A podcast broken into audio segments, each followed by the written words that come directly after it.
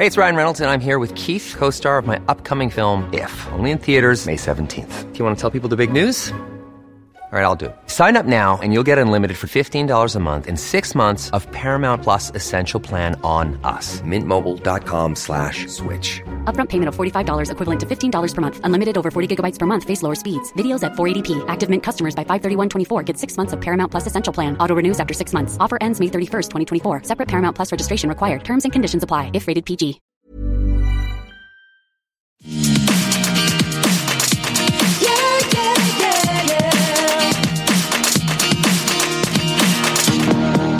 Hi, everyone, and welcome to Everything Iconic with me, Dani Pellegrino. Got a jam-packed show for you all today. We got to talk about The Real Housewives of Beverly Hills and try our best to untangle the Crystal and Sutton of it all. Plus, The Real Housewives of Dubai aired their second episode this week, and here on Everything Iconic, we have a returning guest, Matt Rogers, who's one of the stars of Hulu's Fire Island, a fantastic gay rom-com. Uh, Matt also is one of the stars of Showtime's I Love That For You. He's got a podcast called Las Culturistas with Bo and Yang from S N L. Matt is hilarious, and he's also got a lot of thoughts on Housewives. We talk about the Sheree getting stood up. We talk about all sorts of Bravo stuff, as well as his uh, amazing projects. So please stick around after the Housewives chat for my convo with Matt Rogers. I'll try to put it up on the YouTube channel. But for now, we gotta dive into Beverly Hills. Now, here's the thing. I don't know if anyone's followed any of this Patrick drama. Now, does you, uh, that name ring a bell? If you're not someone who keeps up with the social media of it all, there's this man on social media who's sort of gotten into the mix with The Real Housewives of Beverly Hills, and he's alleged some things. Lisa Rinna has alleged some things, and then Kathy Hilton's sort of a part of it. Now, a lot of you reached out to me in the D Ms and said, Dani, can you try to untangle all this Patrick drama on the show, Everything Iconic? And so I went the other day. I went with my best foot forward, and I tried my absolute darndest to get to the bottom of what this man was alleging. And he at one point was saying that uh, Kathy Hilton put him up to something, and then he was saying Lisa Rinna put him up to something. Then Lisa Rinna was posting, find out who this is, and they were posting each other's phone numbers, and it was not only exhausting, but also didn't make a lick of sense. I truly had no idea what was going on. I tried. I did everything I could. I reached out to even some friends who are, you know, in the know, some housewife. And I know I'm supposed to be a housewife expert. That's what this whole fucking podcast is about. And even me, I was looking into it. I'm like, I don't even get it. I don't, I didn't understand any of it. So I would love to get on this microphone and give you an exact rundown of all this drama that happened on the Instagram stories. But I don't even know how to do that. And Page Six got involved. There was like a Page Six about it. And I even tried to read the Page Six about it, which I thought, okay, well, Page Six, you know, they're pretty reliable, at least for breaking down and telling me the, the bare bones basics of what I need to know. And it turns out that didn't even make any sense to me. So, and there was like a lot of flip-flopping going on. And it's all about this thing that happened, I guess, with Kathy. I mean, I think it all ties back to this thing that allegedly happened in Aspen with Kathy at a club. Uh, Kathy Hilton, who hasn't even been on the show yet. This, we're how many episodes in? Five episodes in. We haven't seen Kathy Hilton not one bit. Although they keep talking about her. Kyle's going around talking about the wedding. And it's like, Kathy doing the wedding? So anyway, apparently there's this thing that happens at a club.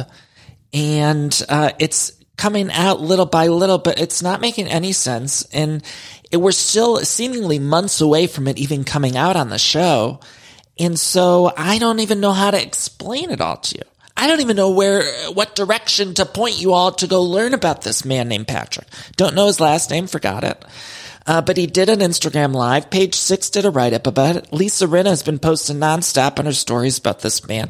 And I, I can't get any clear answers. So I wish I had some sort of Cliff's Notes version of you, of this whole thing for you. But it turns out I don't. All I can say is that all of these people have some secrets. My baby's got a secret. Our baby's got some secrets, and that applies to everyone in the Real Housewives universe. And I was even trying to figure out, like, one part of me thought that maybe this is the production company or at Bravo trying to drum up publicity for the season. But then I was thinking, well, if it's all about something that allegedly happens in Aspen at the end of the season, we're still months away from that being shown on the show. And then also, apparently, this whole thing that happened in Aspen wasn't even on camera. Ah. Uh, And you guys, I'm tired of all this stuff on Beverly Hills. I, that's something we need to sit and talk about for at least twenty-five minutes because I'm sick of all this stuff on Beverly Hills happening off camera. Okay. We're having conversations off camera. Then we're talking about, oh, well, we had this conversation. And then it, we're finding out these things happen off camera. Finally, at least this week, Crystal and Sutton, we sort of got an answer as to what Crystal was talking about when she said what Sutton said was dark and problematic or whatever. We finally got like a flashback to it where Sutton was saying something about a hot tub and a bunch of different people being in the hot tub. And I guess, but then they were saying that's what it was about, but did anyone else feel like it was actually about something totally different as well? It was like, I almost thought that Crystal is actually talking about something else, not the hot tub thing. But the hot tub thing was new, right? Like, we never saw that conversation where Sutton was saying, I looked out my window and there was a hot tub filled with all these different races and people and whatever. Which, uh, it was like such a weird thing to say anyway, but it was like, what? Was that it? Like, was that what Crystal was saying? Because I actually think Crystal's talking about something else. But we never saw that conversation about the hot tub before, did we? I don't know, you guys. Beverly Hills, they need to get, I don't know what needs to happen. Somebody needs to just take some notes or something, because it's not making any sense to me. The stuff that's happening off camera, that's happening on camera, we need a clear storyline. And there comes a point where I'm actually blaming the rest of these women. I'm blaming Kyle Richards. I'm blaming Garcelle. I'm blaming all of the gals. Because we need you, if the storyline's not making any fucking sense, okay, it's barely making sense to them, right? Like, all those women were sitting around that table in Mexico, and they were like, what did you say, Sutton? Crystal, what did she say? What's so bad? And at a certain point, if Crystal and Sutton are both saying, uh, we don't know, or we're not telling you, or we're moved past it, whatever, then I'm going to need the rest of you to start something. I'm not sure what, but you need to figure something out, okay? Because you need to step up, throw a glass, or, you know, I'm not promoting throwing anything, but, you know, you got to do what you got to do. Do something, something on camera to spice things up. You get in front of that red light, you need to perk it up, Kyle Richards. Splits, you should know that. You've been in the biz for too long, okay? And if none of you are going to do it, we're going to need to bring in a pro. Get Kim Richards back in there. Kim Richards, let her come back on in. Let her use her Disney training and all the, the lessons she learned as a child actress to spice things up. She always knew how to do that. And these other gals are just sitting around and they're just asking, well, Crystal, what'd you say? And Sutton, did you say this? And I'm thinking, y'all need to do something. And I'm not even putting it on Rinna, because Rinna just lost Lois. Poor, Lo- poor thing. I, I feel terrible about that. And Lois, of course, rests in peace. You know, we should just stop and say that now. I think we've said it on the show before, but it, it bears repeating. Lois, a queen, an icon, and a legend, and, and I'm sending my love. But so Rinna, we're given, she doesn't have to do anything, okay? She's just coming, bare, she shouldn't even be on this vacation, quite frankly, and she still showed up. But one of the other gals, and I guess Dorit too, Dorit's just been through it. She just, she went through a traumatic experience, which she keeps reminding us about. Again, I feel terrible about what she went through, but every time someone else goes through something, Dorit's in the confessional like, well, as someone who just went through a trauma, and it's like a completely different kind of thing. It's like Crystal's, it's not the same. Dorit's, Dorit's uh, comparing herself to every little thing that happens on camera. So I'm going to give Dorit a pass. I'm going to give Rinna a pass. I don't know if I should get, should we give Bamboozle Jane a pass? I don't think we should give, should we? I mean, Bamboozle Jane has been through it. I will give her that. Like, last season was all about her. So I guess I could sort of give her a, a pass. But I guess when it comes down to it, Garcelle and Kyle the Splits Richards, who are the ones who are most stirring the pot, they're because the, they want to keep the heat off them. They're the ones who are most kind of stirring things up. At a certain point, if Crystal and Sutton both don't want to talk about it, then I need you two to do something, anything, and make it make it about yourselves. Okay, call someone something, or do something, storm out, or throw. I don't know. I, it's not not my job. I'm not a Real Housewife. It's your job to figure that out, Splits. So figure it out. Figure it out, because uh, I'm getting pissed at all this stuff that's not making any sense on these shows. And I'm kind of feeling like we're back in the day of Real Housewives of Beverly Hills. We had such a good season last season, and now we have such a large cast. And Diana, too. I, I, I, Diana just got there, but she's five episodes in. Diana, we need you to spruce, spruce things up. And Kathy, what are you doing? Kathy, get on in there. I, your, Paris's wedding is over. I'm going to need you to clock in. If Rinna could clock in, you could clock in. Where's Kathy? Come on, get on the clock, Kath. She's just uh, planning the wedding, and she's got the spinoff that aired on Peacock about Paris's wedding. But I'm going to need Kathy to clock into work, because none of these other gals are clocking into work. We got the biggest cast in uh, Housewife history. Got one hundred fucking people on that cast, plus a bunch of friends of, and they're not even earning those paychecks. On on behalf of Bravo, I'm going to need uh, somebody to get on. Uh, somebody needs to get fired off the show if this is how they're going to act, because all this stuff that's going on on camera, I'm pissed. I am pissed. I am pissed. Okay, what else do we got to talk about on this show? Oh, so we opened this week with Garcelle. She's got the fixer-upper beach house. I'm very proud of her. It's uh, something that's going to be a storyline for the next couple of years, because of course now we're going to need to see the final product, okay? So Garcelle's going to have something going on. That's good. I do also want Garcelle to replace the Property Brothers, just in general, just in general, in all of their projects. I would like, in every show that they have on H G T V or whatever network they're on, I would like her to replace them. Uh, also, we have a scene where Dorit and Erica, they're sitting down for lunch. And uh, this is something I want to discuss. Now, they ordered the Niçoise salad. Am I saying that right? Niçoise salad. It was cracking me up when they were ordering it because, of course, Bravo loves to leave in the orders. They love to have the gals ordering their food, and they always leave in what they're ordering. It's like part of the thing of this show. And when they were getting the Niçoise salad, they were like, mmm, that sounds good, a Niçoise salad. I'd like a Niçoise salad. Mmm, I'll have that Niçoise salad. I think I'm going to get a Niçoise salad. And I've never heard people use the word term Niçoise. I feel like they just kept saying Niçoise. And the waitress, the waiter, the server, she was like, uh, the kitchen's closing in fifteen minutes, so, you know, you got to hurry it up. And so they're like, oh, we'll get the Niçoise salad. But I was thinking that that server was probably so fucking pissed that the whole camera crew came in right as they're about to close up shop. Now, there's no way they could film a whole scene in fifteen minutes. And this poor gal was like just about, you know, I don't know how many of you out there have been a server before. I've been a server, a bartender, a busser. I've done the whole whole nine at a restaurant. And uh when you're closing up, you don't want anyone to show up with even an hour left on the clock. Right? Like you want to close the door. You'll lock that front door as quick as you can. If you're working at Ruby Tuesdays, you're locking that door an hour before closing. If somebody shows up, you're like, oh, we're closed. And they're like, oh, it says you still have an hour. And you're like, too bad. And you lock them out. That's what you do. And this poor gal sees a whole camera crew coming in, all ordering a bunch of Niçoise salads. You know, Niçoise, Niçoise salads at the wazoo for the whole crew and cast. Because I'm sure it wasn't just Bamboozle Jane and Dorit ordering the Niçoise salad. I'm sure they had to get it for the producers, the P A, the camera people.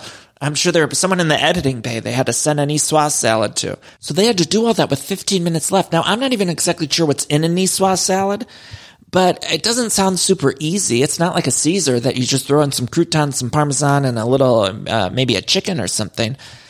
Uh, a Niçoise salad, I'd imagine, is a little bit more intense. Now, granted, it's not like they ordered something that's going to take, a, like, it, could you imagine if Dorit sat down and was like, I'll take a lasagna? You know, she, and she just got the Niçoise salad. So it wasn't that time consuming, but the kitchen was closing. And so I just feel for all those people because they must have been pissed. Had to make all those fucking Niçoise salads. Uh, anyway, Dorit, she's going through the therapy. We talked about that last week. You know, I feel bad. I feel bad. Then, meanwhile, Kyle and Crystal are at lunch, and they're all, we're, we're all talking about gaslight. I feel like that's the term of the season or something. Gaslighting and trigger. Gaslighting, trigger. Gaslighting, trigger. And we've talked about it on Everything Iconic a bunch before, too. I feel like we use those terms a lot. And I, quite frankly, I'm not even sure that anyone's using them right. So maybe we should just all take a, a moratorium on the words uh, gaslighting and trigger until we all figure out what they mean and exactly how they apply to us. Because I'm not saying Crystal was using it wrong or I've, Kyle, I think, was using it wrong, but that's not the point. The point is, I think we all need to take a beat. Maybe just take a beat. At one point, Kyle said, you're gaslighting me. And then she's like, are you going to be dramatic about it? And I was like, I actually think Kyle's gaslighting her. I, I don't know. But what do I know? I'm just saying we all need to re- maybe retire, not completely, but we need to like take, we all need to just collectively take a step back with those words. Okay. Again, not saying people are using them improperly, but I'd say about ninety percent of us are. And me included, I'm sure a bunch of times on this podcast, go back some episodes, I'm sure I said the words incorrectly. But I'm noticing it to be a problem. And I'm being triggered by that problem. And I'd like us to stop using words trigger and gaslighting. Because I think I'm being gaslit into using the word trigger improperly. And so we need to stop. We need to cool it. Let's move on. Uh, okay. But the Crystal thing, again, uh, I don't even fault Crystal because I feel, I mean, I fault all of them. Don't get me wrong. I'm not giving her a pass either. But I just feel like Crystal has said, we've moved on, we're not talking about it. So I actually am more pissed at people like Splits for keeping it going when no one's keeping it going, when they don't want to keep it going. Do you get what I mean? Like, we should be moving on. We should be moving on. Uh, anyway, then we see, we do see Diana go over to Splits' house. And those dogs need to be trained. I'm sorry. I know I'm being hard on Splits Richards right now, but those dogs, they need to be trained. Because they're just eating everything. They're jumping up on everyone. Diana came in there in a Gucci North Face ensemble that was surprising to the eye. I didn't even know Gucci paired with North Face. When did that happen? When did those two team up? Uh, anyway, I the dogs need to... Oh, oh my God, did you... Wait. Oh my God. Wait, I you guys. Okay, speaking of the Richards family, we're moving on from the dog. Just sit tight. Uh, okay, so Paris had the wedding. Okay. And it was like a three day wedding. And of course the whole invitation came in the Tiffany box. And it was like this whole big ordeal. It was a huge wedding. And it was even aired on Peacock. They did an eight episode series or whatever. So Kyle's talking about the wedding. She says, oh, the wedding was last night. I'm so exhausted. It was so fun. We danced. And she talked about uh, Paris saying, like, I guess during her vows or something, she said, yeah, like in the baby voice. Kyle was like bragging about that, how Paris was like, yeah. Which was so fucking weird, you know, and the, ba- remember there was like this whole movement where it was like Paris is, is, the baby voice is fake, but then I actually ultimately didn't think the baby voice was fake because she still sort of does it. Do you know what I'm talking about? It was like, there was this whole period of time post jail where it was like, that's not her real voice. And then she talked in like a slightly lower voice at some points. But then the baby voice is still, it's still, there's still a baby voice. And so now here's Kyle bragging about the baby voice. And she's like, yeah. And then her, um, her vows that the, the priest or the minister said, do you take this man to be your husband? And, and she said, I do. Yeah. Yeah. But that's not even the part I want to talk about. Okay. That's not even the big juicy part that we got to talk about. The thing that we have to discuss is that Kyle said, okay, I think you know where I'm going with this. Kyle said her daughter, Farrah, got engaged. And she's like, oh yeah, Farrah I didn't want to make a big hoopla because it was Paris's wedding, Farrah's cousin, and we were all at the wedding, and Farrah didn't want to make a bunch of attention out of it because it was Paris's wedding, so she wore the ring on uh, backwards, or she said she turned the ring around at the wedding. Now, here's the thing. This is so Kyle. Like, I've never heard of something that was so much... It, I was just like, oh, yeah, that's like the Richards family. It was like... A, Farrah could have just not, if she just got engaged, she could have just not worn the ring to the wedding if it happened like the same week or weekend of the wedding to her cousin's wedding, right? Like if she didn't want the attention, she could have just not worn the ring for that one night because it was her cousin's wedding, right? And the other thing is too, you know, you know that Farrah was sitting at that table and you know Kyle was walking around every table. You know how at those weddings, it's like the bride and groom, they got to go around to each table and say, thank you for coming. It's so nice to see you. You know, thanks Uncle Rick or whoever. Haven't seen you in years. Thanks for coming. So the bride and groom always have to do that. I imagine that Kyle, the Splits Richards, and Farrah, the daughter, Farrah, the ring, uh, went around and was showing off the ring because you just know that Kyle was trying to steal some of the thunder because I believe that that's what happens in that family. I just get that impression. So it felt so Kyle Richards of, of her because we've seen that kind of behavior from Kyle when she does the splits. We call her Kyle the Splits Richards because whenever something's happening on the show and Kyle needs to get the attention on her ass, she'll do the splits. She's great at it. But I can imagine. Now, I wasn't at that wedding.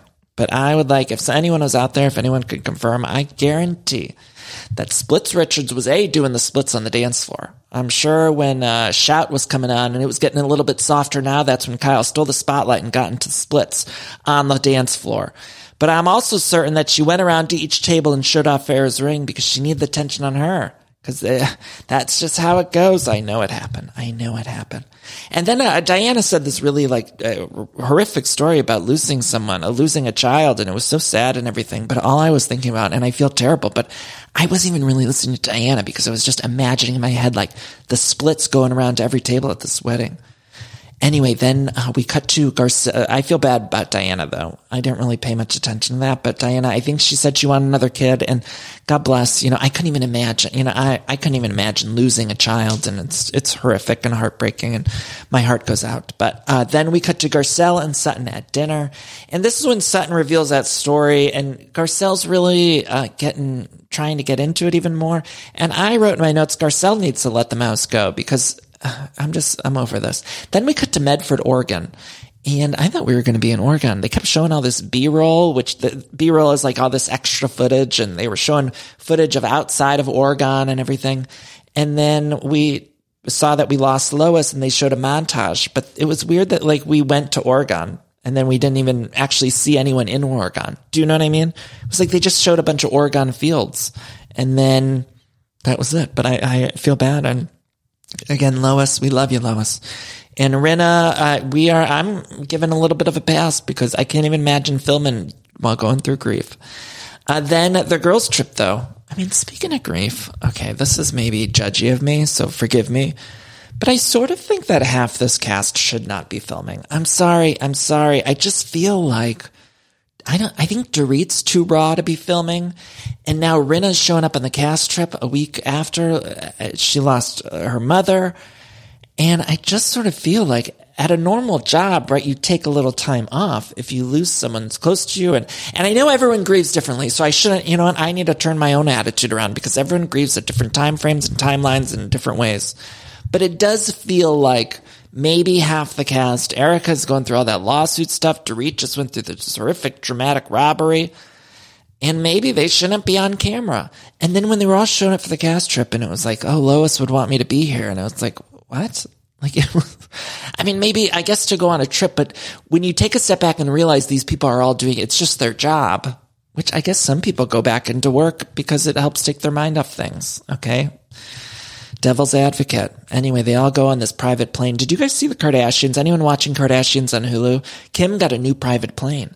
And she was talking on there how she wants to get like slippers and a custom rug and everything. And I was like, that's rich. I kind of think there's a point though. Like even this episode, Diana was saying again how she sent her crew ahead of time to the resort to like set up the hotel. And it felt like gross and excessive, and I couldn't tell if I was just being jealous or if I was like, no, that's really gross and excessive, because shouldn't you be at least self-sufficient enough to be able to go into a hotel room, gorgeous big suite, and survive, right? Like, I'm, we're not even asking. I mean, like, what would happen if Diana got to a hotel and the staff didn't get there? Like, I can't imagine things would be that much different if she had to unpack or... Uh, she just had to survive on her own. Like, what is she going to do? Fall and not be able to get up? I've fallen, and I can't get up. What is she going to do? What, we need to get Diana a life alert? Like, if the, the people don't get there ahead of time? Because it just feels excessive. She's making everyone travel there. It seems like a waste of funds, a waste of money. And then what do they do? They put the clothes, at least Ramona Singer, like that demon over on The Real Housewives of New York, she's not a good human being, but at least like she'll use the people on hand to hang up her clothes and unload her bags. Uh, Diana is basically doing the same thing Ramona Singer did, but she's sending the staff. I mean, I guess she's paying them, so I guess that's a slight difference as well. But she's sending people ahead of time, so we're wasting airfare. We're wasting uh, just so much money and resources. These people are being away from their family and kids to go hang stuff for Diana? Like, what is going to happen to Diana if she doesn't send people that? It's like, maybe I'm just jealous, but it seems crazy. It seems crazy. Now, Dorit's in heaven in Mexico. She's able to speak Spanish. It was funny. They kept saying uh, how Dorit speaking Spanish to the driver, and then the driver was speaking English, and Dorit just kept going in Spanish. I loved it. Loved it. I could watch Dorit just go country to country. You know, that accent's coming in and out. We talked about last week. She was like, "Babalicious," and then she's like, "Fuck you, Crystal." And this week we're getting the Spanish. She's like, "Como se dice?" You know, it's like, what's what's happening? Dorit just, I mean, she's got a hold of the language. She's got a hold of every language. Then uh, we all uh, have dinner. Dorit shows up late to dinner because she's on the ground floor and she doesn't feel safe. And I didn't quite understand. I think there was more to that story. I guess because there were people outside the room or something. That's when I really felt like Dorit should have taken a hiatus from work. Like, this doesn't seem like a good environment. If she's not even comfortable, why are we? On, why are you on the cast trip? I know. I don't know. It all just is dark-sided. It's dark-sided. Uh, then they order their food, and I gotta mention, Garcelle orders the shishito peppers. Maybe I mentioned this on the podcast before, but I've been obsessed with shishito peppers. Matt does this Asian glaze on the shishito peppers. Sometimes we'll grill them on the grill, or he'll do them on the pan. If you haven't had them, you gotta look up shishito peppers, and we eat them like an appetizer, and I will literally eat this whole bag. And I don't know if they're in trend right now, because I feel like now that we've been making them a lot. I keep seeing them on shows, but shishito, I, I hope I'm saying that right. Shishito peppers. I'm obsessed, obsessed with them. And I got to ask Matt, he does like a, it's like a soy sauce-y I don't know what the glaze is, but they're good. You could put them right on the grill, right on the gas grill, right on the gas grill. I sound like my mother. Just put them on the gas grill, Dan. My mom will put anything in the summertime. She's like, put the burgers on the grill. Put the tomatoes on the grill. You got to grill the tomatoes. Let's grill some oranges on the grill, Dan. My mom will literally grill anything in the summertime. That's Ohio for you. You grew up in Ohio, and it's like you got a one good month a year of heat, and so you grill everything outdoors. Anything to get you outside, you put on the grill. It's like, yeah, let's grill that. Let's grill the angel food cake. Then put some whipped cream on it, Dan. It'll be good dessert. Uh, okay, anyway, Sutton uh, brings... This is when we finally, they sort of peel back the layers, because Erica finally calls out that Sutton just wants Crystal to say she's not a racist. Like, that's what this is all about. And then Rinna's like, this is where it gets dangerous. You're dangling a really dangerous carrot. And Rinna says to Sutton, this is really bad for you. And that sort of snaps Sutton, where she's like, I'm pissed. I'm fucking pissed. That's what Sutton... Ex- she finally got pissed. She said, I'm fucking pissed. And I was like, oh, okay, that's what this is about. Like, it took air, and I was so happy Bamboozle Jane finally said it. You know, I don't always love Bamboozle Jane, but finally when she said it, I was like, uh-oh, hello. Hello! She finally said something, because all of us were thinking, like, what is this really about? And then Bamboozle Jane finally said, like, it's about you being mad because Crystal's making going to make it seem that you're a racist if you didn't, if no one talks about what this word is or whatever.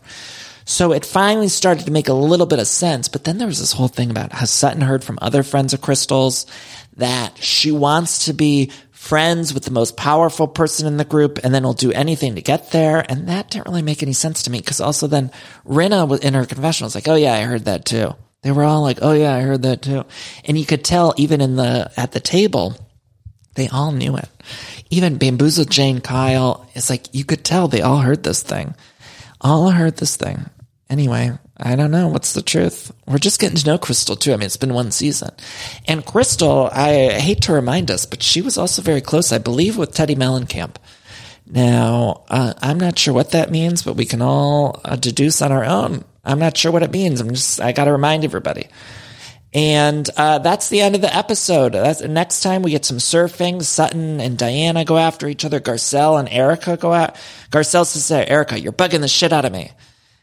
And that's the end of the week. I don't know. I don't know. Um, you guys, Dubai Housewives, quickly. And then we're going to get to Matt Rogers, because I'm going to say something that's not going to be very popular, and you guys are going to yell at me.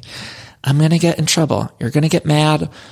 But I'm not feeling, I'm just not feeling The Real Houses of Dubai.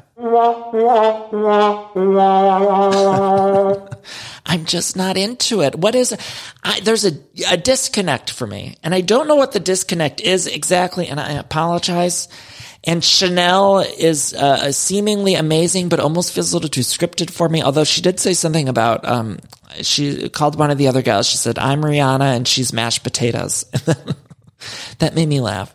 But it's like, it's so glossy and polished, but I'm just not able to connect. I, something I'm just not connecting. And so I like, I don't, I, I've told you this a bunch of times on the podcast before. I don't want to recap things that I hate, because whenever I do that, I feel like I just get on the microphone. I'm a Danny Downer, and it's not fun for me. I don't think it's fun to listen to me talk about these shows if I don't like them. And so I'm where I'm at with Dubai is I want to dip our toe in. We're going to keep an eye out. We're going to keep our feet in the water. We're going to dip, keep our toes dipped in the water. But I'm just not sure. I'm not sure that we're going to be doing full recaps. We might just kind of dip in and dip out as we're talking about our other shows. But as it stands, I'm not connecting. I feel a little bit gross about the Dubai of it all, because although Dubai looks like a gorgeous place, there's a lot of problematic history and stuff with Dubai. I don't know. I, I hate to be a Danny Downer, but I'm just not. I'm sorry. It is what it is. I just, it's too glossy. It's too polished. And maybe it's that we have too many housewives. Maybe there's too many for me to keep up with. I can't even make sense of that Patrick drama on The Real Housewives of Beverly Hills, and you want me to keep up. And there are all these rumors about these other housewives cities. There was a rumor that Winnetka and, uh, what were the other, Nashville and somewhere else were coming, which I heard were just rumors that weren't true. So this was going around online that there were three new cities. Winnetka, which is outside of Chicago, which I would actually love to see that, and Nashville. I would love to watch Nashville. But I, I ultimately think we've got too many houses. I'd rather them just do different shows there. I don't know. I need them to find something new. I don't know what that is. And it's just, we need something. Find me the new Below Deck. Find me the new housewife. And I'm not saying it has to be like a workplace thing or about uh, a group of specific women. I'm not sure what it is, but we got to find something new because I'm getting, I'm getting bored, and I can't just have you throwing in new cities because I don't know that I'm interested now that Dubai happened and I can't even get on board with that. I don't know that I need a Winnetka all of a sudden. Do you get what I mean? So, I mean, we're, I'm not in charge of programming over there, but someone else is. And so I uh, apologize for complaining without offering any solutions, but I'm not on uh, payroll. So that's just, that's just what's going to happen. Anyway, uh, you guys, I want to play my chat with Matt Rogers. He's fantastic. Follow Matt on social media. Find me on social media at Dani Pellegrino. You can get my book, How Do I Unremember This?, wherever books are sold. And uh, thank you to ACAST, and please stick around for my chat with Matt Rogers. Watch Fire Island, watch I Love That For You, and listen to his podcast, Las Culturistas. I was on very recently, a couple months back.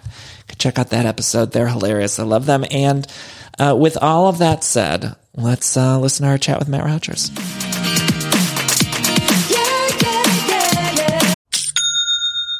Ah, oh, I love that sound, don't you? And that's the sound you're going to hear when you switch your business to Shopify, the global commerce platform that supercharges your selling wherever you sell, online, in person, on social media, and beyond.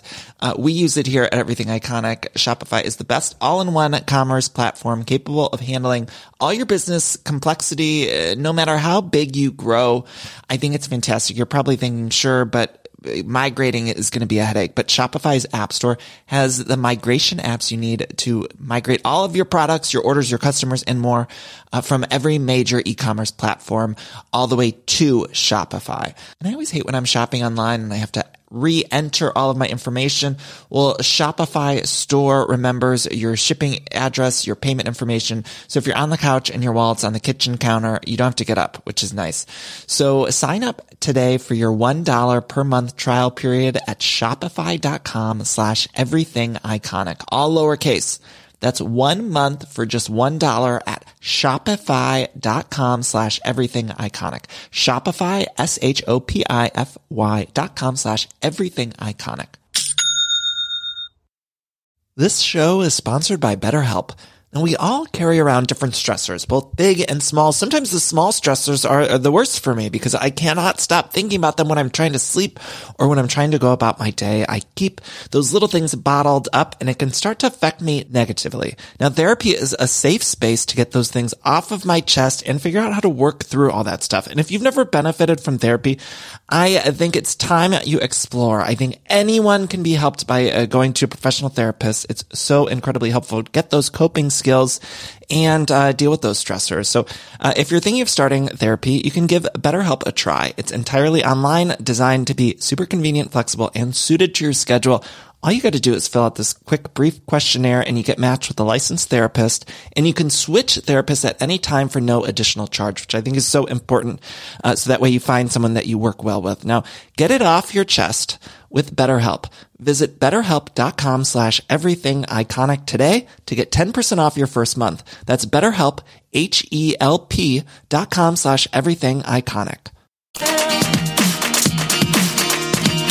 I'm very excited. We have a returning guest, Matt Rogers. Of course, you know him from Las Culturistas podcast. You know him from I Love That For You on Showtime, which I'm loving for you and for me, uh, and Fire Island on Hulu. Matt, how are you doing? I'm so good, but sort of, because I just told you before we started, like, I was watching the, the last episode of Atlanta, and that last sequence with Sheree, I, I was really starting to cry. I think I'm, like, right mm. on my skin. It's been such an emotional week releasing the movie that, like, I literally will cry at anything, and this stuff with Sheree is really sending me, Dani. Well, and don't you sort of feel like we haven't seen Sheree that vulnerable before? Like, I don't think she's ever really cried on camera. I was trying to think of if she'd ever cried on camera. She got upset during the reunion of Nine when everything was going down with the girls, but she's never made herself this vulnerable, and it just, you know, for her to put herself out there and really commit years to this man and then him treat her like that, and he knows that she's on camera, to me this is not just a red flag, this is like a, a deal breaker. This is, and that's yeah. devastating. And I sort of feel like the behind-the-scenes mechanics of it must be tough because I would imagine, I don't know this for a fact, but I would imagine the Sheree coming back, they probably said to her, you have to open up. Because from what I understand, the part of the reason why she was let go is because she was in this relationship, but she wasn't really willing to go there on camera. And now she went on to this season, returning for full-time status, the only person in the history of the Housewives franchise to return full-time twice. And so I imagine she knew the pressure was on to open up her life and to be vulnerable. And then she thought, okay, Tyrone's going to be part of my storyline. He's going to come on. We're going to talk about my relationship. And then this happens. And it's sad.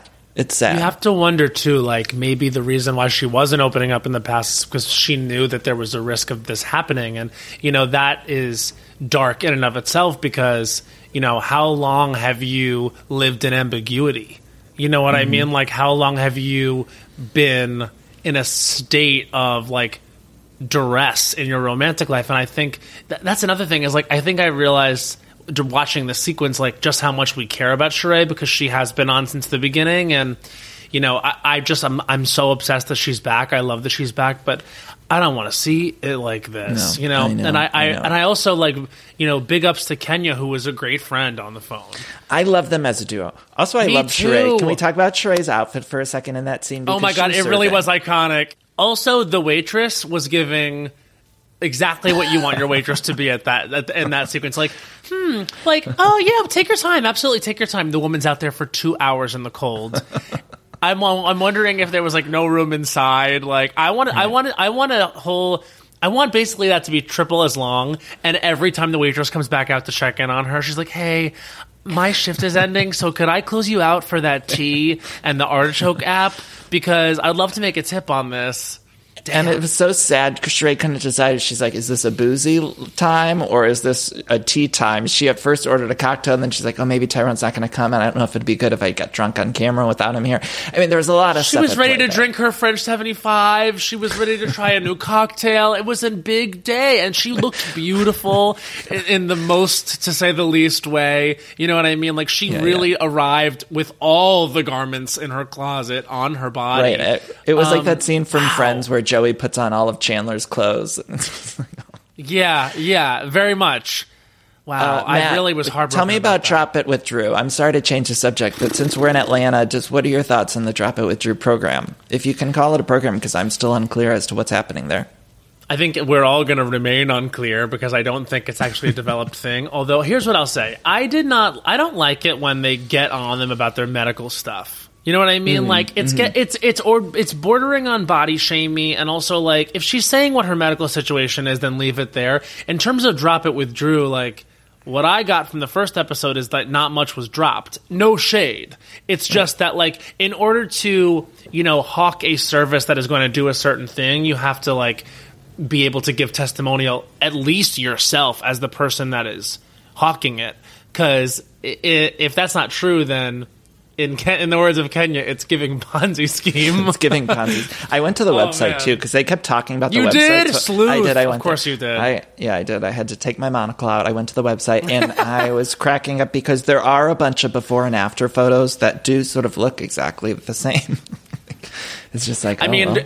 the thing is, like, it's almost like when you opt in to do, do something like that, I guess you are, like, sort of opting into a lifestyle, but you also want it to work. And at least, you know, with all these, like, before and after weight loss things or, like, fitness things, at least they lie to you on face value. You know what I mean? Like, at least, like, when you go onto YouTube and it's like, I don't know if you ever go onto YouTube and you see that one guy that's like, a lot of people think that you got you, you got to cut back carbs in order to lose weight. Just not true. da, da, da. And, like, he's at least, like, showing, like, before and afters that then you find out it's a scam. You know what I mean? Right. Like, she's just showing that it doesn't work. She, I mean, at least she's being honest. There's some guy, like, when I go – my whole TikTok is, like, inspirational TikTok. I guess those are the videos that I watch. But there's one so guy that pops up all the time that he's – he's blouseless, and he's talking about, he's like, you don't run on a treadmill to lose weight. And he he's like very aggressive, and that's the first thing he yells in your face. And it shows up for some reason. I need to like learn how to block that one specific video or something. But at least he I is. I think I know at, him. Do you know who I'm talking about? It's like he yes, pops up I, every single fucking time I log in. All the time. I think it's this guy that I'm talking about because I the one of his things is like cardio will not work, which is just kind of like. Right, right. Why are people doing What's it? He, I mean, yes, it does. What's his end game? He's Ponzi scheme too. We need to look into that man because he's like, I, I actually, don't trust him. It was probably about You know what? It, honestly, this is not a transition if you don't want it to be. But like, well, we'll in see. order to prepare for the Fire Island movie, I was sort of panicking about getting in shape. And he sort of struck me as someone who seemed enthusiastic about his own body. And he does look good. That's the thing. He's right. incredibly right. hot. And so I actually paid for whatever he was selling. And then about fifteen minutes later, I was like, why the fuck did I do that? Wait, and literally, man, they, I know. I this know. This was a Fire Island diet you've paid with that man? I gave somebody my money to like to like you know Breaking follow news. a prog- follow a program, but then I didn't. Like I, I did not do it because I felt stupid immediately because it is like layers upon layers with those things. Like if you're listening to this podcast and you're thinking about doing like a like a get fit quick or like a like a plan online, like really look into what it is. Make sure these trainers are real and not and also like. The testimonials are real. Like, go to the website or whatever and look at what people are saying, because had I just gone to the website or looked it up even a little bit and done my due diligence, I would have seen that everyone felt ripped off, one hundred percent of the people. The real dirty truth is that the only way to lose weight is to eat healthy and work out. It's like the very basic thing. That's the thing to do. Um, you know you what Joel Kim says and- to me? And he, he, Joel Kim is always like, abs are made in the kitchen, which is like such a drag on me because I eat like absolute horse shit, but whatever, I guess he's right. But he also drinks like chicken. Wait, I'm dying to talk about Fire Island. So now that the movie's out, and obviously everyone is loving it, embracing it, how are you feeling? Because, I mean, I was texting you this about this before when it came out. Like, that's your scene in that with the Marissa Tomei, my my cousin Vinny. It was like gay Italian representation. There it was, we go. The, to me, the funniest scene in the movie, although I love the whole movie. And now that clip is kind of going all over the place. Like, how is it feeling now that it's come out? Are you just so proud? I'm overjoyed. I feel like, yeah. um, because not only is it so great to be a part of something that I stand by and that I really like and that I think is really funny and has great performances and is beautiful to look at, has an amazing, you know, point of view, but also just it's been so nice to get back together with all of my friends that I made the movie with. You know, obviously Bowen and Joel are people that are very close. Well, maybe people don't know that, but Bowen and Joel and I are all very, very close. But when we shot this movie last summer, the whole cast um, became extremely tight-knit.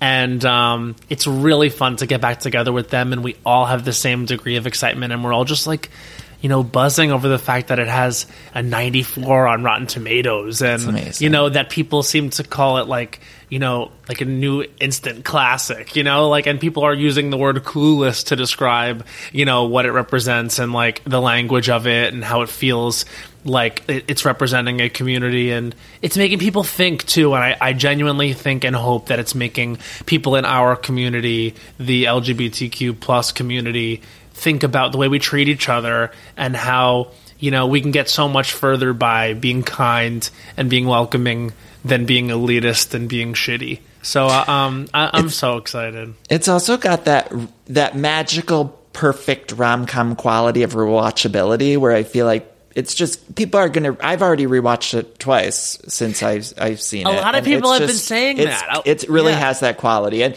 my all-time favorite movie is You've Got Mail, and sure, I can watch that every single day of my life, and I don't get tired of it. And I feel like Fire Island has that vibe of just you want to put it on. It's comfortable. It's nice. Yeah, it's, yeah. It's, that, and there's a lot of set pieces too that are really fun. I mean, you mentioned mm-hmm. the heads up scene, which thank you so much. And we, Tomas and I, are so excited that people are responding to that. But also, you know, the sometimes number, the karaoke mm-hmm. moment, like also, you know.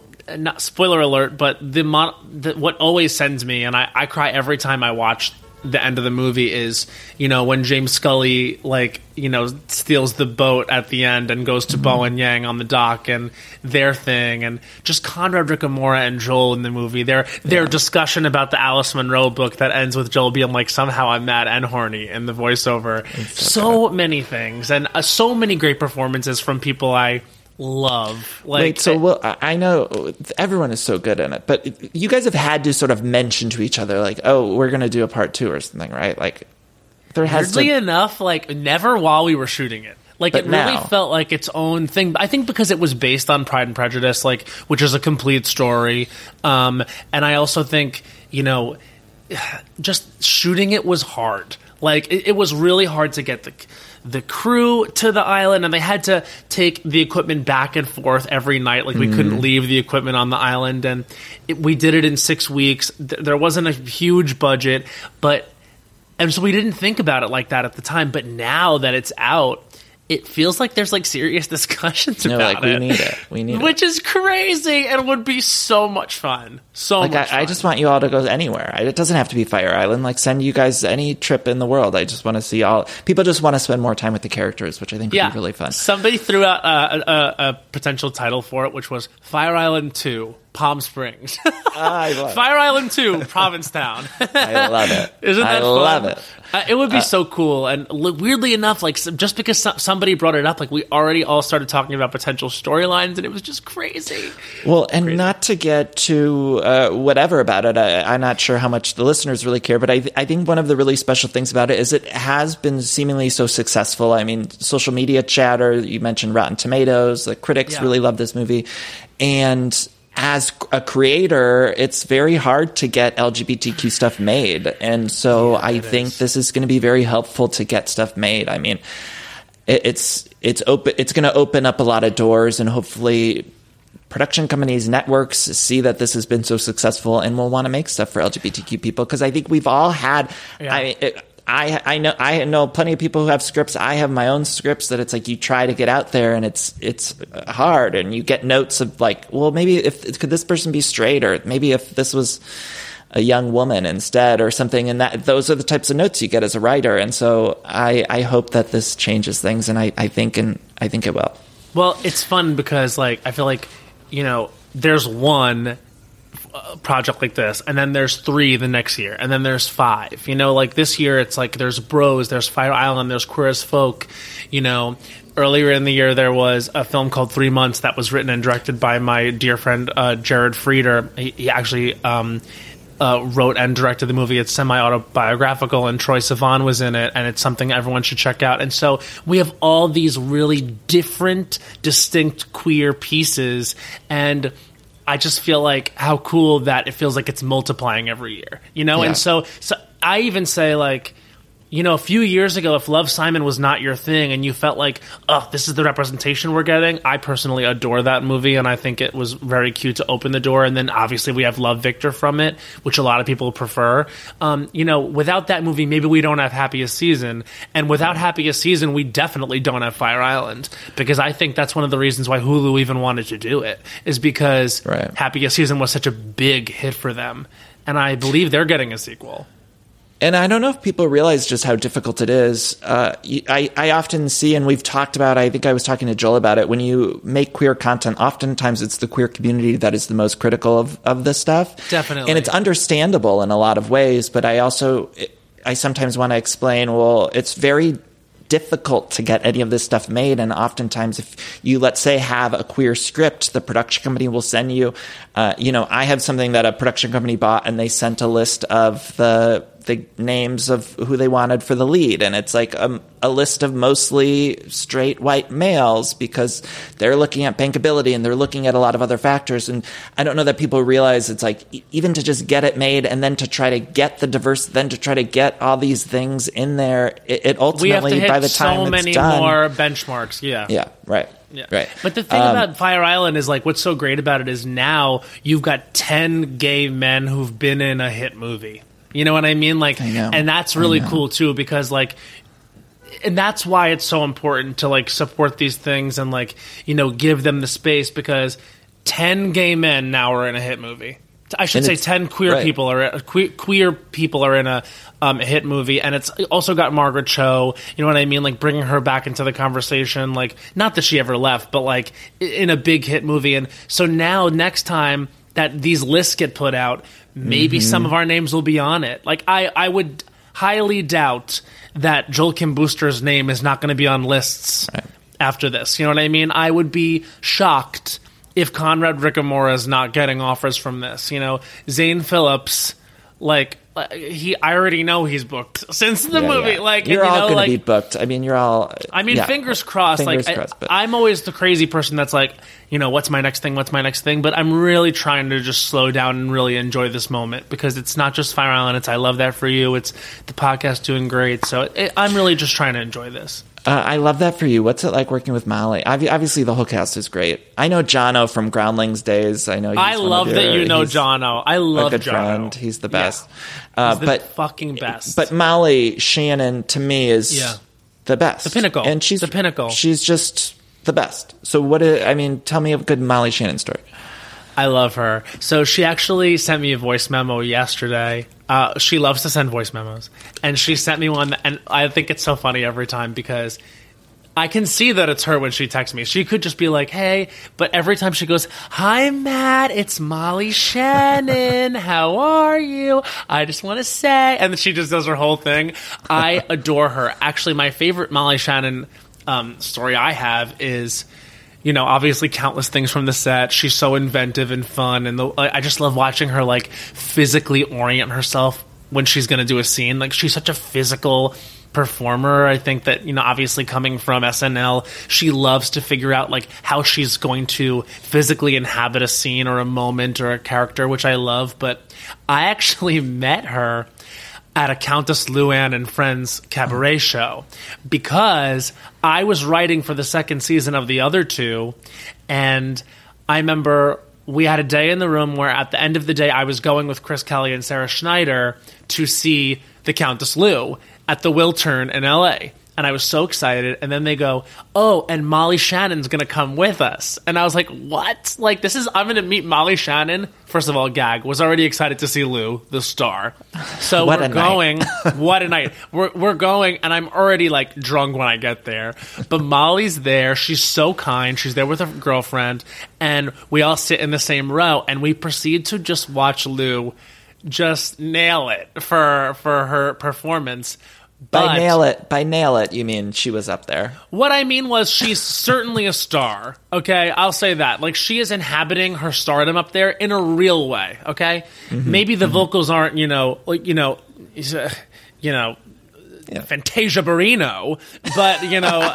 I love that that's the reference. Well, I really didn't want to say Adele I do love because me. I feel like that's such a flop. Like, no, like, but I, I love Fantasia. She's a great singer. Yeah. But, you know, Lou, Lou, Lou is not Fantasia.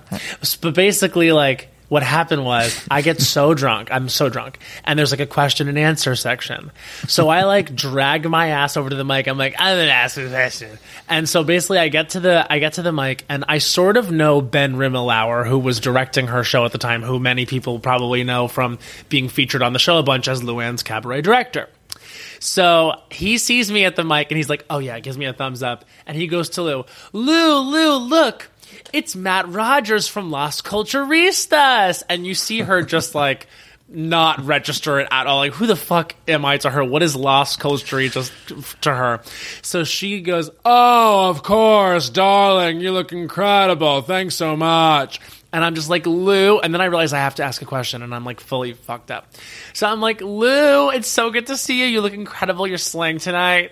I just want to know, what's the deal with Carol? Like, all I had was, what's the deal with Carol? So the whole room just gets like, ooh, ooh, ooh, ooh. Everyone wants to know what's the deal with Carol.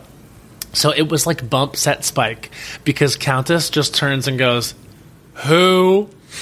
And the whole crowd just screams in approval. And she goes, I haven't seen that woman since I wrapped the show with her, since the show that I'm still on. And, you know, oh everyone's like, God. Yes, Lou, yeah. yes. And I, like, you know, fucking, like, bring myself back, Sesame Street my way back over to the the place where we're sitting. And Molly Shannon looks at me and goes, that was a really good question. And then later, like a year later, we were shooting, not even, like two years later, we're shooting the pilot for I Love That For You. And I go up to her in the makeup trailer, and I'm like, Molly, you'll never, you'll never remember this, but we met at a Countess Lou and Friends concert I wrote for the other two. And she goes, oh, yes, I do remember. You asked that really good question.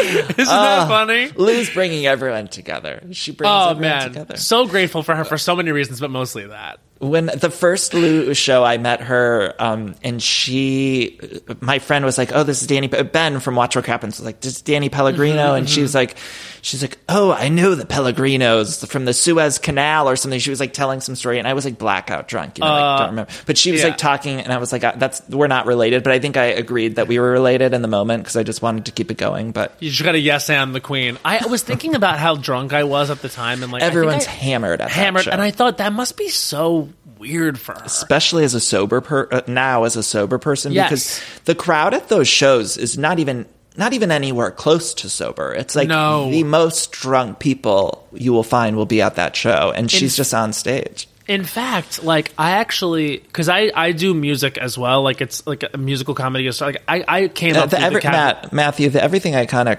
listeners, remember when you sang Candace on the show uh, from Real Houses of oh Potomac? My God. You sang. Reverse the conversation. One of the best. I think the best. Trust me, that's not what you want. The best Housewives song. Who I don't do back and forth. Oh, who yeah. needs a heart? Oh, wow, that was so good. Oh, where to start? You know, her music really improved. Because Drive yeah, Back yeah, is an actual yeah. bop, okay? It is. Yeah, it's good. It actually was, like, in my top five most played songs of the year last year, but I digress. It's really good. It's um, really good. But, but but what I was going to say was, oh, God, what was I going to say? Luann, um, what were we talking about, Luann?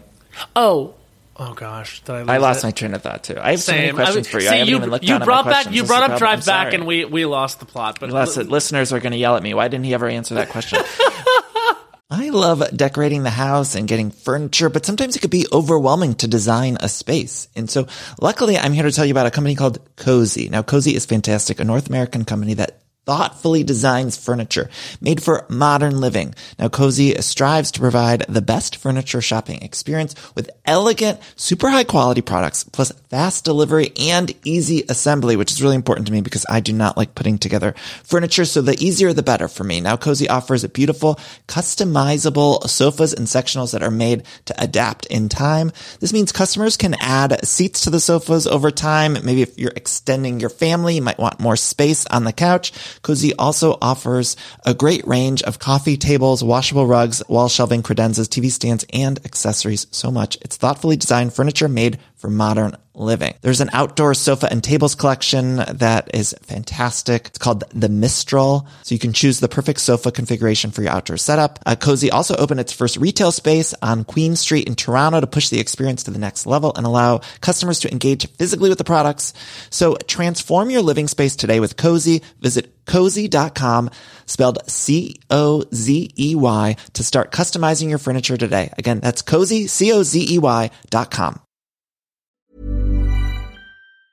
Mom deserves the best, and there's no better place to shop for Mother's Day than Whole Foods Market. They're your destination for unbeatable savings, from premium gifts to show-stopping flowers and irresistible desserts. Start by saving thirty-three percent with Prime on all body care and candles. Then get a fifteen-stem bunch of tulips for just nine ninety-nine each with Prime. Round out Mom's menu with festive rosé, irresistible berry chantilly cake, and more special treats. Come celebrate Mother's Day at Whole Foods Market.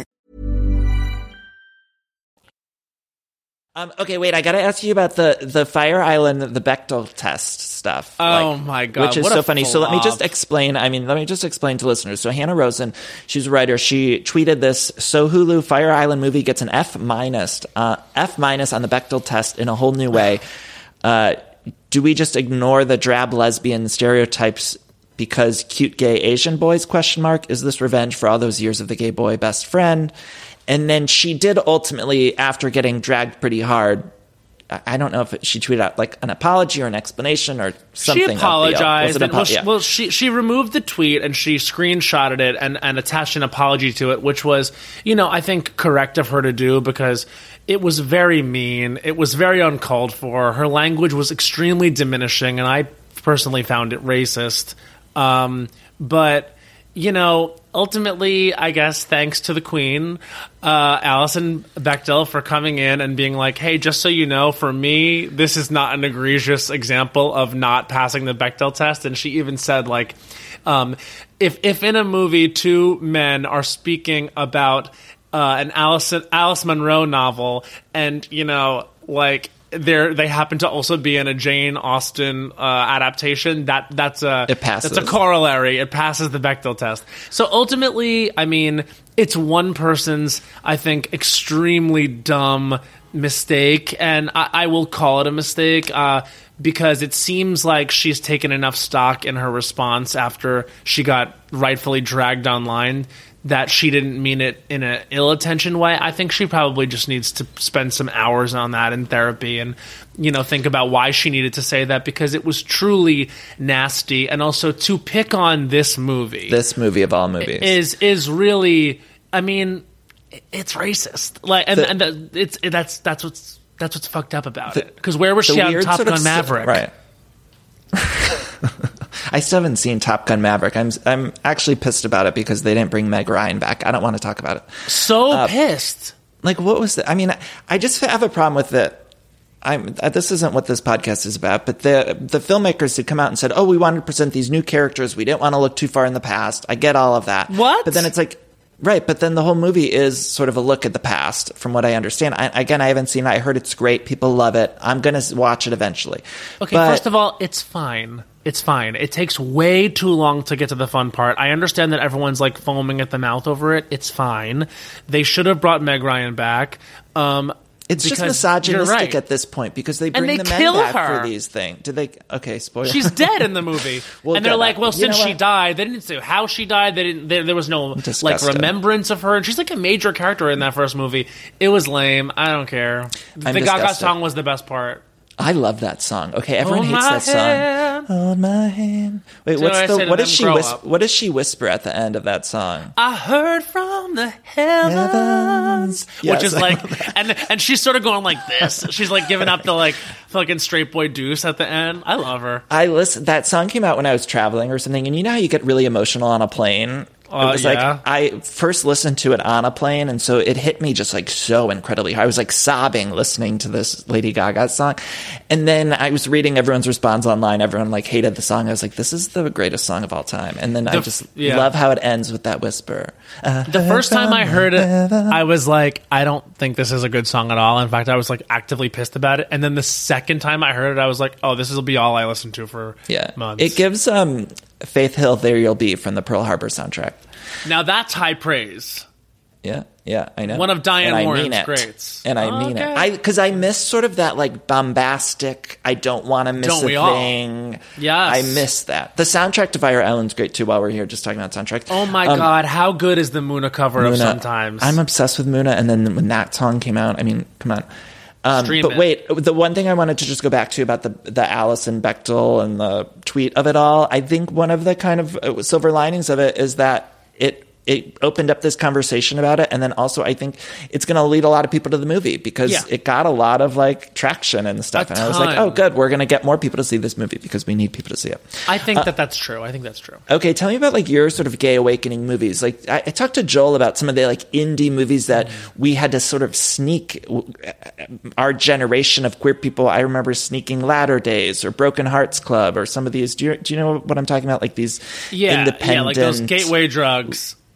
Right, and it's like you well, were just sort of feeding on scraps at a certain point, but like or Trick with Tori Spelling, like I. Not to be like softcore about it, but the eating Please. out movies were like major yeah. for me. Like I used to like really like have to, you know, find my way to those, and I I loved them, and they were so sure. horny, and I thought they were so hot. Like, and of course now yeah. you watch them and you're like, oh God, like these are so tacky and embarrassing. But when you have nothing else, like. That was really major. I wait, used wait. to... Sorry, I'm stopping you for a second because I auditioned for one of the eating out movies, like one of the later ones or whatever. And no. I had some I had some eye issue or something. So I didn't ha- I wear contact lenses, and I'm like pretty blind without my contact lenses. And so uh-huh. there was some issue. I had to wear my glasses into the audition. And I got there and they made me take off my glasses, and then they wanted me to take off my sh- my top. And, so I, and I'm not in like a let's shirtless kind of vibe, right. but I couldn't see a single thing. I was like stumbling around. And if that footage were to ever make its way to the internet, like I would be ruined because I couldn't see a single thing because they asked me to take off my glasses and my body was not in shape. I mean, it was one of the most horrific experiences I've ever had. And the had. thing is too, like, it's like... even even if you even if like you're incorrect that that's that that, that you weren't in shape, it's like you have to be comfortable enough. No, you have to, to be that. confident. Like, yeah. And that's the thing about like Fire Island too, is it's like, you know, that's the most nude I've ever been in anything, or or or maybe ever will be in anything. And it was also my first film, so the amount of chaos that goes into that, especially when you're raised as a true child on the eating out movies, like, and everyone's got like this like very Abercrombie and Fitch look in those movies, and like. Like, you know, the asses are like impossible shelves, and like the skin is absolutely perfect. It's just like, I, what that's something I also like about Fire Island, is that there is like a true diversity in the types of people that are represented. Like, yes, of course, there's gorgeous, you know, gay men in it, and you got you have a movie to sell, so everyone and everyone is attractive. But I feel like, you know. I, I don't. I'm not concerned about young queers watching this, and I don't feel like we're going to do damage to them by watching it by like you know having this impossible beauty one. standard. Yeah, yeah, and also just also really hammering home that this is an island for everyone. You know, like a, a vacation right. destination like like that is for everyone, and not just for like the oppressive white, you know, straight acting majority. Wait, what was the movie? I interrupted you with my eating out story. You were about to tell one other movie that. Oh, you I was just remember? gonna say like like I remember watching like Queer as Folk and like not yeah. not understanding a second of the plot because I was so blinded by horniness. And what I liked about eating out was like there's that long scene. Um, in the British and American version, actually, which is like the older of Queer gay, as Folk. yeah, of Queer as Folk, of yeah, like yeah. the older gay sort of like you know like. Getting um because it's the guy from Sons of Anarchy, right? Charlie Hunnam. Yeah, Charlie Hunnam is like he's the like the U K blonde guy. Twink in the yeah. U K version, and like the the older guy is like you know basically like eating him out and like getting him ready for sex. And like there's something hot to me about like that like teacher student thing, and then I of course had a first sexual experience with someone I worked for who was eleven years older than me, and I'll unpack that later. Wait, how old was he and how old were you? He was thirty and I was nineteen, and I worked for him at a restaurant, and it wasn't great. Yeah. But um, but like, and looking back, hindsight is twenty twenty. But it was all very normal at the time, and I think it's because like I had had this like thing in my head about like Queer as Folk, like oh, I just need like someone older to like teach me what to do, which I think is true. But like, there's baggage there. Well, in a sick way too. For Queer as Folk, I remember sneaking in my parents' basement to watch it, like after everyone would go to bed in the house, and like uh, yeah. watching it. But that was the only place I remember being able to really learn about gay sex outside of gay porn, which we. I, I, we sort of came of age when internet started making it accessible, but yeah. I mean, it was a weird time where it was like dial-up would take forever, so you'd have to go downstairs and watch Queer as Folk. Yeah, um, I also like I did that with Sex and the City too. Like in terms of like just content, I would I would consume like. That was something I snuck when my parents were not there. I would go on like the H B O on demand and watch all the Sex and the Cities. So I think I have seen every episode from like an early age, because that was something that I remember. Like if it wasn't like an explicitly queer movie, at least it was like all women, and I got to like stan early in my life. You know what I mean? Right. Well, and I have this theory that we just didn't really have a lot of gay representation, so we latched on to the thing that was closest, which is women. You know, so yes, we, which that's was why Samantha I think Jones. A lot of people, Samantha Jones was like the closest to a gay character that we would see on screen. Yeah, um, well, she I was, was just a watching, gay icon. Do you remember that scene? I just rewatched it last night because I was thinking about it with Samantha in Sex and the City when she goes to get uh, S T D tested, and she's doing like the questionnaire, and she's like, "Do you give give and receive anal?" She's like, "Yes, yes," and she just says yes to every question. It's yeah, the funniest yeah. fucking thing, but. uh She was yeah. just so good. I mean, yeah. are you on? Uh, where do you fall within the Kim Cattrall and Sarah Jessica Parker of all? Do you feel like one is more right or one is less right? I think there's a world where they're both right. I honestly right. think that like it's two people who obviously like shouldn't work together. And I, I have to be honest, like. Uh, well, you have to just let a woman say no. Like like if she doesn't yeah. want to do it, it's not. Personal. It's just it. It's she. Per, she professionally wants to move on. Like, and she only has to say no one time. And it's like I just wish that she would stop being asked the question yeah. because at this point, how many more times does she have to say a hard? harder, hardest no. It's like abusive at this point from like the media. And and of course we yeah. all want, you know, we all wanted yeah. And Just Like That to end with Kim Cattrall being there. But it was right. not going to happen. And I feel like I just wish we'd all sort of stop with it because I, it's it's like not only is it like disrespectful, but also it's like exhausting and like sort of like, you know, yeah, we got blue, the blue ball. Already. It's like we blue ball-y yeah. for us all because it's I know. It's not going to happen. I know. We need to all just move on. Um, okay, quick housewife thoughts. Dubai. Have you watched Dubai Housewives? I have watched Dubai What are you Housewives. Thinking? I can't get into it, Matt. I'm just not. I don't know where. I, I don't know why. Why I'm. I saw you say this on. on I'm disconnected. Instagram.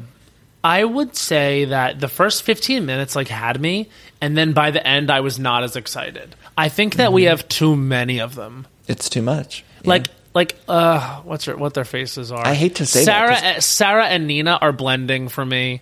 Yeah. Um, they're not standing out. I like, I mean, Chanel Ayan is obviously the star. Um, but even she feels a little put on to me. And does she feel I, put she, on? I mean, a little bit to me. And I, I think she's amazing. She's obviously the one with the most sort of star power, the one giving the most. But I also sort of feel like she's almost playing the role a little bit of like, of what a real housewife should be. I don't know. I mean, I'm certainly going to wait to make a final judgment, and I will watch them all and probably won't stop watching them. Sure. I will say... No. Uh, we would never do that.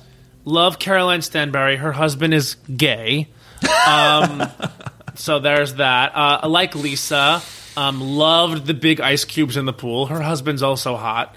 Um, uh, what there's else? A sheen to Dubai, too, that I just can't get past. Like, it feels very, like, polished and pretty...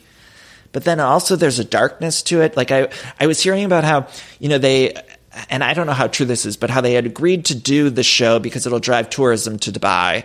And there's also kind of like a weird, gross thing to me of like, oh, we're, um, are we, by supporting this, are we driving traffic to Dubai, a place that like doesn't want queer people? And like, you know, is there's something sort of problematic about all of that. And I haven't really wrestled with it too much, but I'm starting to. I haven't either. I'm sort of just like watching it right now and like thinking, is it entertaining me? And I think the answer to that is pr- sort of. Um, yeah. I, I, I thought that a couple of the women were interesting enough. I just worry that they're not all interesting. And I also just don't necessarily know that we needed a new franchise this soon. Right. Um, when you have other franchises that I think need work, I think it's weird to add another one. Like there's too many right now. Like, yeah. I, I, I can barely, like, really commit to Miami because it's just too much. I feel like there's too much on my plate personally. Yeah, and with the girls' trip and everything, and, yeah, it's a lot. Right, which I am uh, so excited about. Oh, my God, it's going to be good. The things that I've heard about part two. Ah, uh, I can't wait. Phenomenal. Um, do you have any other final thoughts? I want to play a quick game with you before I let you go, but any final thoughts about Housewives? Anything you got to get off your chest about Housewives or anything yes. really in pop culture that you want to say? So I would like to speak on Crystal Kung Minkoff on Beverly Hills because I think that she's Please. top of mind for me because she's sort of taken center, which I do like. However, I will say we have to figure out a way to play this in the next two episodes because I'm going to give her two episodes to turn this around because we had one season of Crystal where she started out really strong and then petered out. And I, I, I think that... Right now, what she has done is she has caused Beverly Hills to start Beverly Hillsing. Now, what I mean by that in a negative sense is the conflict is what is the conflict? And I can't do that anymore because we've seen Beverly Hills at its best and we're promised like a great season. And here we are. And the conflict of the episodes is, well, what, what was said off camera? And I can't do that. Like, if Crystal's going to bring it up, she has to say it. That being said, if she doesn't want to say what Sutton said on camera, at least be interesting about it. Like, mm. be a bitch to them that they're nosy. Like, make it into a thing, like, that you can personally, like, find conflict with. Like, make it a personality thing. Like, like do something with it. Let's just not stay in the thing of, well, you need to say what it is. You need to say what it is. You need to say what it is. And this is when the other women get really annoying. When they harp on this bullshit, this stupid shit. Like... Why won't you say what it is? What does it mean about you? And how is it going to cause conflict with the other women? Let's make this interesting. And if she can't, then I don't think she works. And on the then show. We all need to move on. And I feel that way about the whole thing that's coming with Kathy and Rinna and, and all the rumors and the blogs and stuff like that. It seems like that happens off camera too.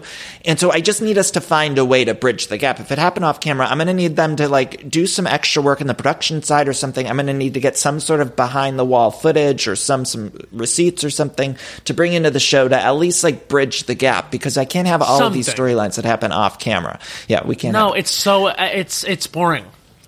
Yeah, Okay, I've never played this game, Matthew, but okay, I felt like you... Can I call you Matthew? I'm calling you Matthew. Is that okay? You know, usually only close friends and lovers call me Matthew, but uh, you you can call me Matthew.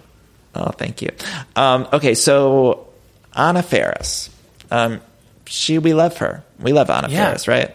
Yes. Uh, so I Deeply. love her here at Everything Iconic, and she's got a, a pretty vast filmography, and I just thought you would be the perfect person to play this game of why Anna Faris deserves an Oscar. So I'm going to throw out a role, and you just tell me what about that movie or role or her in general deserves an Oscar for that specific performance. We're going to run through a few of these, all right? Ready? Fuck yes. Does that make okay. sense? Yes, absolutely. Okay.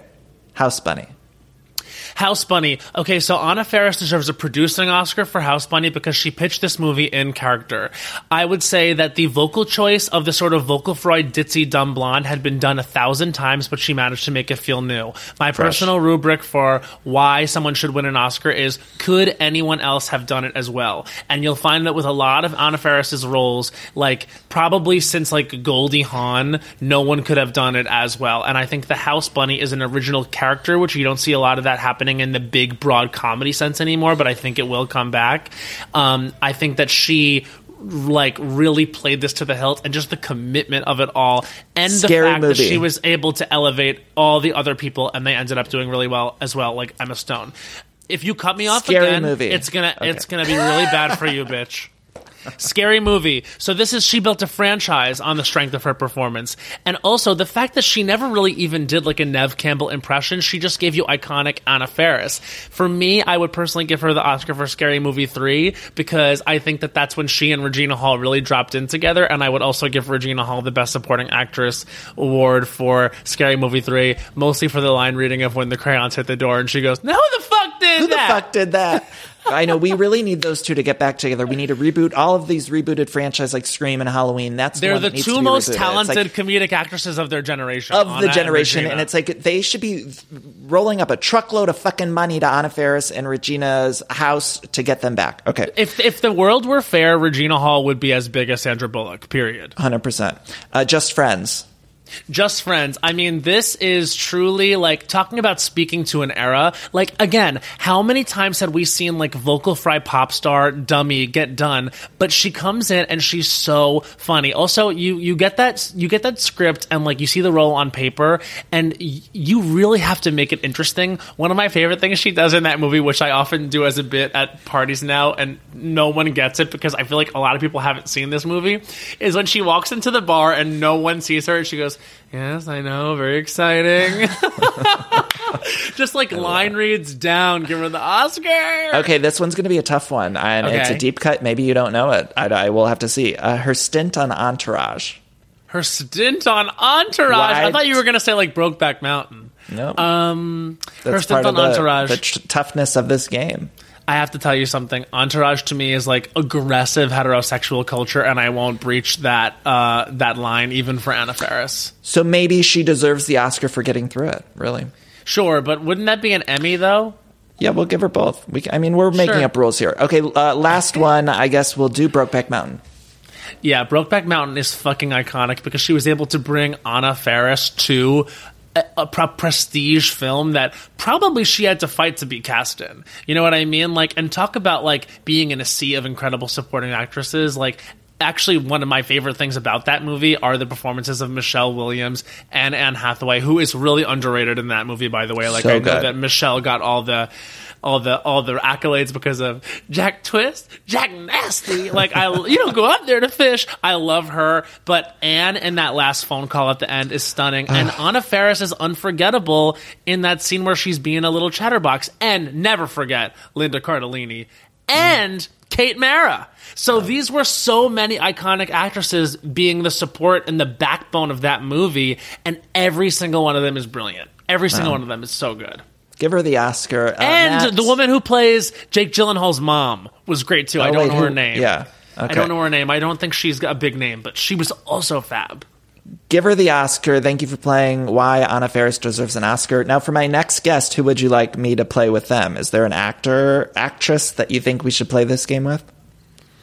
Yes. Um, you should do it for uh, Rachel McAdams. Okay, that's who we'll do it next time. Specifically for the years of like two thousand four to two thousand six. I mean, come on, come on. Uh, okay, Matt, thank you so much for taking the time. I want everyone to check out Fire Island, listen to Matt's pos- podcast, Las Culturistas. Co- I can't talk, Las Culturistas. My dad can't say it either. My dad calls it Las Costa Ricas, and I'm like, well, oh. that's...